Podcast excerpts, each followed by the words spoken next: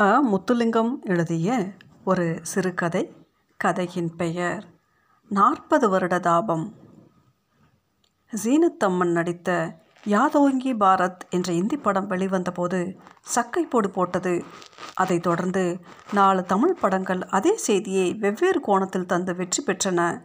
அந்த படங்களில் வருவது போல ஒரு சம்பவம் என் வாழ்விலும் நடந்தது. அதுவும் சமீபத்தில் கனடா வந்த பிறகு. அதை எழுதினால் யாரும் நம்ப மாட்டார்கள் ஏனென்றால் எழுத்தாளர்களுக்கு அப்படி ஓர் அபகீர்த்தி உண்டு. அவர்கள் உள்ளதை பெருசாக்குவார்கள் இல்லாததை இட்டுக்கட்டி நிரப்புவார்கள். ஆனால் அப்படியே நம்பிவிடும் ஒரு சிலருக்காகவாவது நான் இதை சொல்லித்தான் ஆக வேண்டும். கனடா வீதிகளில் இப்படிப்பட்ட காட்சியை காண்பது அபூர்வம். சேலை உடுத்திய அம்மையார் அதற்கு மேல் ஆண்களுக்காக உற்பத்தி செய்யப்பட்ட ஒரு பழைய மேலங்கி அணிந்திருந்தார். பனியோ வெயிலோ. அவர் காலை பதினோரு மணியளவில் நடந்து போகிறார். ஒரு மணி நேரம் கழித்து திரும்புகிறார். குழந்தைகளை பள்ளிக்கூடம் அழைத்து போகவில்லை. கையிலோ சாமான்கள் வாங்கும் பையும் இல்லை. உலாத்தப் போவதாகவும் தெரியவில்லை. அதுதான் புதிராக இருந்தது. பனித்துகள் விழும் ஒரு காலையில் நானும் மனைவியும் இவரை தற்செயலாக எங்கள் வீட்டு வாசலில் சந்தித்தோம். என் கண்ணில் முதலில் பட்டது அவருடைய சப்பாத்துகள் தான். குளிரை தடுப்பதற்கு எந்தவித முயற்சியும் எடுக்காத மட்ட ரகமான சப்பாத்து கதகதப்பு கொடுப்பதற்கென்று கோட்டின் உள்ளே அடைத்து வைத்து வாத்து இறகுகள் எல்லாம் பகிரங்கமாகவே வெளியே வரத் தொடங்கி இருந்தன பார்க்க என்னவோ செய்தது. அவரை உள்ளே அழைத்தோம். மறுப்பு கூறாமல் உடனே சம்மதித்தார். கோட்டையும் சப்பாத்துகளையும் கலற்றியதும் ஒடிந்து போய் தோற்றமளித்தார். சிலந்தி வலை போல முகத்திலே சுருக்கங்கள் கால்கள் நாரையின் கால்கள் போல மெலிந்து காணப்பட்டன. ஒரு பக்க கணுக்கால் வீங்கி போய் இருந்தது ஒரு சீன பெண்மணி ரேக்கி முறையில் இலவசமாக சிகிச்சை கொடுக்கிறாராம். அங்கேதான் தினமும் அவர் போய் வருகிறார். இந்த ரெய்கி என்பது பதினெட்டாம் நூற்றாண்டில் ஜப்பானியர்கள் கண்டுபிடித்த நோய் தீர்க்கும் முறை. அயன வெளிக்கதிர்களின் சக்தியை குவித்து உடம்பிலே செலுத்துவது தான் வைத்தியம். கால் வீக்கம் கணிசமாக குறைந்து கொண்டு வருகிறது என்றார். இவர் யாழ்ப்பாணத்தில் ஆசிரியையாக பணியாற்றியவர். ஓய்வு பெற்ற பின் இங்கே தற்போது மகளுடன் வசிக்கிறார். அரசு படைகளின் தாக்குதலிலிருந்து ஒரு முறை பள்ளிக்கூடத்தையும் பிள்ளைகளையும் தான் தனியாக காப்பாற்றியதை பற்றி கூறினார். பிறகு வளமை போல இவரை தெரியுமா? அவரை தெரியுமா? என்று கேட்டு இரண்டு பொது குடும்பங்களை கண்டுபிடித்து விட்டோம்.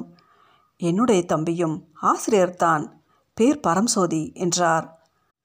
அப்படியா? எனக்கும் மேக்ஸ் பரஞ்சோதியை பல்கலைக்கழகத்தில் தெரியும். சுதுமலை ஊர் என்றேன். ஐயோ அவர்தான் அவர்தான் என்றே தம்பி. பரம்சோதி என்னோடு படித்தவன். பல்கலைக்கழகத்தில் நான் வேதியியல் எடுத்ததால் அவனும் எடுத்தான். கணிதம் எடுத்ததால் அவனும் எடுத்தான். பௌதீகம் எடுத்ததால் அவனும் எடுத்தான். நான் போன வகுப்புகளிலெல்லாம் அவனும் இருந்தான். எங்கள் கிளாஸில் நூறு பேர்களுக்கு மேலே. ஆனபடியால் எனக்கு இவனுடைய பேரும் தெரியாது பேசியும் பழக்கமில்லை. முகம் மட்டும் பரிச்சயமாய் இருந்தது. நாங்கள் அதிசயமான முறையில் வெளியே தான் சந்தித்து கொண்டோம். மேஜஸ்டிக் தியேட்டரில் அப்போது ஒரு படம் ஓடிக்கொண்டிருந்தது. மூன்று மணி மேட்னி காட்சிக்கு மர்லின் மன்றம் நடித்த த செவன் இயர் லிச் ஏழு வருட நமைச்சல் அல்லது ஏழு வருட தாபம் எப்படியாவது சொல்லிக்கொள்ளலாம் என்ற படத்தை போட்டார்கள். பல நாட்களாக இது ஓடியது. பல நாட்களாக நானும் இதை பார்க்க வேணும் என்று பிளான் போட்டு வைத்திருந்தேன். பிரச்சனை என்னவென்றால் மூன்று மணிக்கு கணித பாடம் கணிதவியல் பேராசிரியர் மிக கடுமையானவர். அது மட்டுமல்ல ஒரு வகுப்பை தவறவிட்டால் தவறவிட்டது தான். பிறகு அதை பிடிக்க முடியாது. ஆனால் மர்லின் மன்ற படத்தை விரைவில் மாற்றிவிடுவார்கள் என்று ஆதாரபூர்வமான செய்திகள் வந்து கொண்டிருந்தன. ஒரு நாள் துணிச்சலாக கிளாஸ் கட்டடித்துவிட்டு படம் பார்க்க போய் டிக்கெட் கியூவில் நின்றேன். பார்த்தால் எனக்கு முன்னால் பரம்சோதி. என்னை பார்த்து சிரித்தான். அப்படியே இருவரும் பக்கத்து பக்கத்தில் இருந்து பார்த்தோம். பில்லி வைல்டர் எடுத்த படம் மர்லினின் புகழ் அப்போது உச்சியில் இருந்தது. ஏழு வருடம் மணமுடித்த கணவனை விட்டுவிட்டு மனைவியும் மகனும் விடுமுறையை கழிக்க போய் விடுகிறார்கள். கணவன் மேன்ஹாட்டன் பலமாடி கட்டிடத்தில் தனிமையாக இருக்கிறான். அதே கட்டிடத்தின் மேல் வீட்டில் மாடல் அழகி மர்லின் மன்றோ. அவளுடைய அழகும் பேதமையும் முட்டாள்தனமும் இவனை கிறங்கடிக்கும். பரம் சோதி பார்ப்பது நாலாவது தடவை. எனவே அடுத்த சீன் என்னவென்று நான் தலையை பீய்த்து ஊகிக்க தேவையில்லை. தேட்டரில் இருந்த அத்தனை சனத்துக்கும் தெரிவதற்கு பத்து செகண்ட் முந்தியே எனக்கு அதை சொல்லிவிடுவான். இதிலே மர்லின் ஒரு கட்டத்தில் ரோட்டிலே நிற்பாள். ரோட்டின் கீழே இருந்து வெப்பக்காற்று வெண்ட் வழியாக மேலே அடிக்கும். அப்பொழுது அவளுடைய ஆடை அவள் இரண்டு கைகளாலும் எவ்வளவு அமர்த்தியும் மீறிக்கொண்டு மேலே பறக்கும். உலக புகழ் பெற்ற இந்த காட்சி முடிந்ததும் தியேட்டரில் அரைவாசி சனம் எழுப்பி போய்விடும்.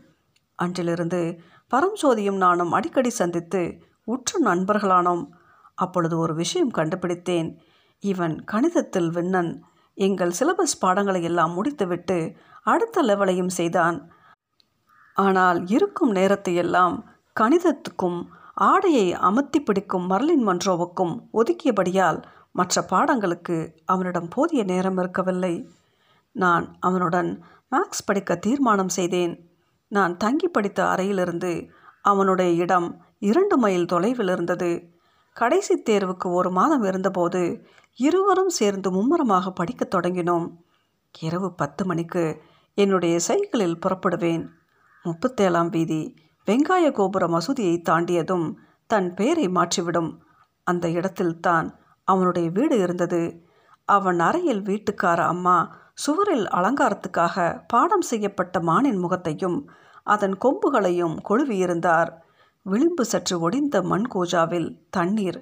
நாற்பது வாட் பல்பு ஒன்று கூரையிலிருந்து ஒரு வயரில் நேராக கீழிறங்கி நாங்கள் அவசரமாக எழும்பும் சமயங்களில் தலையில் இடித்தபடி ஒளி கொடுக்கும் தேடும் சொல்லை இலகுவாக கண்டுபிடிக்க விளிம்பிலே நகம் போல வெட்டி ஏபிசிடி எழுத்துக்கள் பதித்த அருமையான ஆங்கில அகராதி. இவ்வளவு சகாயமும் இருக்க குறையேது மூன்று மணி நேரம் படித்துவிட்டு இரவு ஒரு மணிக்கு திரும்புவேன். சைக்கிள் கைப்பிடியில் பிரம்பில் செய்த சாமான் கூடை தொங்கும். அதற்குள் மெழுகுவர்த்தியை கொளுத்தி வைத்திருப்பேன். அந்த நேரத்தில் ரோடு எனக்கு மட்டும் போட்டது போல நிம்மதியாக ஒரு சனம் கூட இல்லாமல் இருக்கும். ஆயிரம் வருடங்களுக்கு முன்பு புறப்பட்ட நீளமான நட்சத்திர வெளிச்சத்திலும் கூடையிலிருந்து புறப்பட்ட மெழுகுவர்த்தி வெளிச்சத்திலும் அந்த இருட்டில் பாதி கண்டுபிடித்து என் அறைக்கு வந்து சேருவேன். பரம்ஜோதியிடம் ஒரு குணம் இருந்தது. ஒரு கணிதத்தை எடுத்தால் அதை முடிக்காமல் அடுத்ததுக்கு போக மாட்டான்.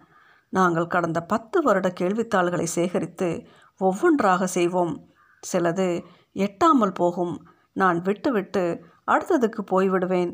ஏனென்றால் இங்கே நேரம் முக்கியம். ஒரு கணிதத்தோடு மட்டும் போராடி கொண்டிருந்தால் மற்றவற்றை செய்ய முடியாது. இது அடிமட்ட முட்டாள்களுக்கு கூட தெரியும். பரம்சோதி அப்படியல்ல. தன்மானம் முக்கியம். எடுத்த கணிதத்தை முடிக்காமல் அடுத்ததற்கு போக மாட்டான் இந்த நாட்களில் பரஞ்சோதிக்கு ஒரு பெரும் சங்கடம் ஏற்பட்டது. ஒரு நாள் அவனை தேடி நான் வந்தபோது அவனுடைய அரை சாமான்கள் எல்லாம் முறையாக கட்டப்பட்டு வாசலிலே கிடந்தன. வீட்டுக்கார அம்மாள் சிங்கள மனுஷி இரண்டு மாத வாடகை கொடுக்காததால் பரம்சோதியை வெளியேற்றி விட்டாள். அப்படியும் அவள் கோபம் மாறவில்லை. அங்கும் இங்கும் உலாத்தியபடி பெரிதாக கூச்சலிட்டு கொண்டிருந்தாள். எனக்கு கண்டி அரசன் கூத்தில் கீர்த்தி சிங்கன் மாட்டேன் என்று சொல்லிவிட்டாலோ? என்னை மணக்க மாட்டேன் என்று சொல்லிவிட்டாலோ? என்று குரல் எடுத்து பாடியபடி மேடையில் நாலு பக்கமும் தலை தெறிக்க ஓடும் காட்சித்தான் ஞாபகத்துக்கு வந்தது. ஒரு தீயணைப்பு வண்டியின் மணி சத்தம் போல நிறுத்தாமல் உருமினால் பரம்சோதி ஒரு வாய் மரத்துக்கு கீழே அதை முட்டிக்கொண்டு நின்றான். ஒரு பல்கலைக்கழக இறுதி ஆண்டு மாணவன் பாதுகாப்பான வலையிலிருந்து துரத்தப்பட்ட எலி குஞ்சு போல நடுங்கிக் கொண்டு நின்றது. எனக்கு பொறுக்க இயலாமல் போனது. நான் சைக்கிளை நிற்பாட்டக்கூட இல்லை. அப்படியே என்னுடைய ஒன்று விட்ட அன்னார் வீட்டுக்கு விட்டேன். அவர் அரசாங்கத்தில் பெரிய அதிகாரி. அவர் வந்து சிங்களத்தில் ஏதோ பேசினார். ஓர் அரசு சேவகன் செய்வது போல வீட்டுக்காரி இரண்டு அடி பின்னால் நகர்ந்தார். பரம்சோதி பத்து நாட்களுக்கிடையில் முழு வாடகையையும் கட்டிவிடுவான் என்று உறுதியளித்தார். சாமான்கள் எல்லாம் கயிற்று முடிச்சுடன் திரும்பவும் உள்ளே போயின. அன்று இரவும் நாங்கள் ஒன்றுமே நடக்காதது போல செத்துப்போன மான் கொம்புகளுக்கு கீழே உட்கார்ந்து நீண்ட கணித புதர்களுக்கு வெகு நேரமாக விடைகள் தேடினோம். எங்கள் பரீட்சையில் தெரிவுகள் இருக்கும். பத்து கேள்விகள் கொடுத்து எட்டுக்கு மாத்திரம் விடை எழுத சொல்வார்கள் இதிலே நேரம் மிக முக்கியம். ஒரு கேள்விக்கு இத்தனை நிமிடங்கள் என்று கணக்கு. அதற்குள் முடியாவிட்டால் அதை விட்டுவிட்டு அடுத்ததற்கு போய்விட வேண்டும். கொடுத்த கேள்விக்கு பொருத்தமான சூத்திரங்களை எழுதி செய்முறைகளையும் விளக்கிவிட்டாலே பாதி மதிப்பெண் நிச்சயம். சில கணித கேள்விகளுக்கு விடையையும் கொடுத்திருப்பார்கள். அந்த விடை கிடைக்கும் பாதையை காட்டினாலே சரி உங்களுக்கு முழு மதிப்பெண் கிடைத்துவிடும். சில வேளைகளில் வகுப்பில் நாங்கள் ஒரு தாளில் நாலு பக்கமும் சூத்திரங்களை எழுதி நிறைத்துவிட்டு அதற்குள் இருந்து வெளிவர முடியாமல் திணறுவோம். பரம்சோதி அந்த சூத்திரங்களை ஒரு கணம் உற்று நோக்குவான். பிறகு அதில் இரண்டு சூத்திரங்களை மொத்தமாக அடித்துவிட்டு தேவையில்லை. மீதி சூத்திரங்களை வைத்து நாலே நாலு வரிகள் எழுதுவான். ஒரு டால்ஃபின் மூக்கிலே பந்தை எடுத்து லாவகமாக நீந்தி வருவது போல் எளிமையாகவும் லகுவாகவும் விடையை எடுத்து தருவான். சோதனைக்கு முதல் நாள் அம்மா சிறு வயதில் தந்தது போல பத்து மணிக்கே நான் படுக்கைக்கு சென்றேன். அது பெரும் கனவுகள் உற்பத்தி செய்யும் இரவாக இருக்கும். ஒரு பளிங்குத்தரை அதற்கு மேல் மரத்தினால் செய்த பிரமிட் கோபுரம் பாரமான இரும்பு கூண்டு ஒன்றை அதன் உச்சியில் வைக்கிறார்கள். அது உருண்டு கீழே வருகிறது. பிரமிடும் வழுக்கிக் கொண்டு நகர்கிறது. அது எவ்வளவு தூரம் நகர்ந்தது? என்ன வேகத்தில்? பில்லியட் மேசையில் பலவித வண்ண பந்துகள். வெள்ளை பந்தின் கோணம் இது. சிவப்பு பந்தின் கோணம் இது. இவ்வளவு வேகத்தில் வெள்ளை பந்தை சிவப்பின் மீது ஏவினால் அது மூன்றாவது துவாரத்தில் விழுமா? விழாதா? விழுந்து விட்டது இதோ சத்தம் படபடவென்று கேட்கிறது. யாரோ கதவை அடிக்கிறார்கள். பரம்சோதி வேர்க்க வெறுவிற்க நிற்கிறான். இரவு ஒரு மணி. இரண்டு நாட்கள் முன்பு நாங்கள் விடை காண முடியாத ஒரு கணக்குக்கு கிடத்தி வைத்திருக்கும் பாதி உருளையில் தண்ணீர் வேகமாக விழுகிறது. அரைவாசி உயரத்தில் அது என்ன வேகத்தில் நிரம்பும்? அவன் சரியான விடையை கண்டுபிடித்து விட்டான் அதை தர வந்திருக்கிறான். இந்த இரண்டு நாட்களும் அவன் வேறு ஒன்றுமே படிக்கவில்லை என்றான். மூளையை நோக்கி பாய்ந்த ரத்தம் எனக்கு பாதியிலேயே நின்று மயக்கம் வந்தது. காரணம் காலையில் எங்களுக்கு வேதியியல் பரீட்சை. நாங்கள் இரவிரவாக கண்விழித்து படித்து ஆராய்ச்சி குறிப்புகள் எழுதி அனுமானித்த உத்தேச கேள்விகள் ஒன்றுமே வரவில்லை. அந்த வருடம் யாரோ சொந்த மூளையை பாவிக்கும் பேராசிரியர் ஒருவர் கேள்வித்தாள்களை தயாரித்திருந்தார். பரீட்சை மறுமொழி வந்தபோது பரம்சோதி இரண்டு பாடங்களில் தோல்வி. ஆனாலும் கணிதத்தில் நூற்றுக்கு நூறு. இன்னொரு வருடம் அவன் திருப்பி படிக்க வேண்டும். நான் மேல் படிப்பில் மூழ்கிவிட்டேன். படிப்பு பரீட்சை வெளிநாட்டு வேலை என்று வாழ்க்கை வேகமாக திசைகளை மாற்றிவிட்டது. இப்பொழுது யோசித்து பார்க்கிறேன். பிரம்பு கூடையில் மெழுகுவர்த்தி எரிய நடுநிசையில் இரண்டு மைல் தூரம் என்னை தேடி வந்தபோது அந்த வெளிச்சத்தில் பரம்சோதியை பார்த்தது தான் கடைசி. அதற்கு பிறகு அவனை நான் காணவே இல்லை. அந்த அம்மையார் எங்களுக்கு முன்னால் உட்கார்ந்திருந்தார். இள வயதில் என்னுடன் படித்த நண்பனின் அக்கா. மூச்சு விட வெளியே வரும் திமிங்கலம் போல ஏதோ ஒரு அசைவுக்காக நான் காத்திருந்தேன். அப்போ உங்களுக்கு முத்துலிங்கத்தை தெரியுமா? என்ற தம்பியும் அவரும் நல்ல சிநேகிதர்கள். நான் மனைவியை பார்த்தேன். அவள் என்னை பார்த்தாள்.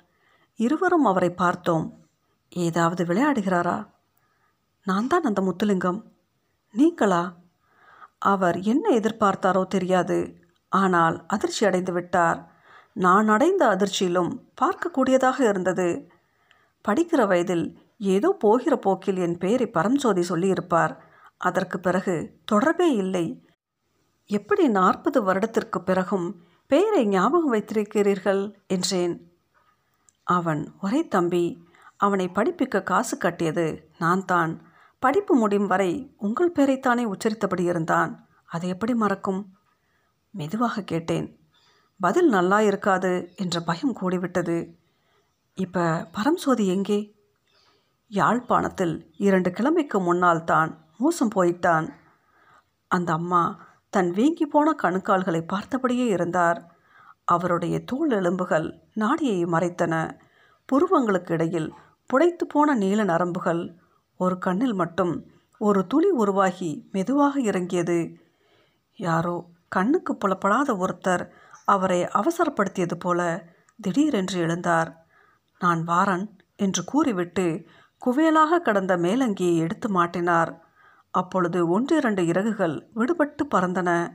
ஒரு காலில் ஒன்றை போட்டு வீங்கி போன மறுகாலில் சிரமத்துடன் மற்ற காலணியை அணிந்து கொள்ள அவருக்கு சற்று நேரம் எடுத்தது.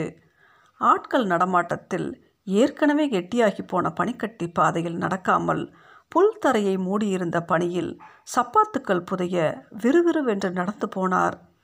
வேகமான பாதாள ரயிலில் ஒரு ஸ்டேஷனில் ஏறி அடுத்த ஸ்டேஷனில் சட்டென்று இறங்கியது போல இந்த விவகாரம் சீக்கிரத்தில் முடிந்தது. அந்த அம்மையாரிடம் கனிவு காட்டும் விதமாக அவருடைய இறகு தள்ளும் மேலங்கியை எடுத்து தந்திருக்கலாம் அல்லது காலனியை வசதியாக போட உதவி செய்திருக்கலாம் என்று இப்போது எனக்கு தோன்றுகிறது. ஆ. முத்துலிங்கம் எழுதிய இந்த கதையின் பெயர் நாற்பது வருட தாபம்.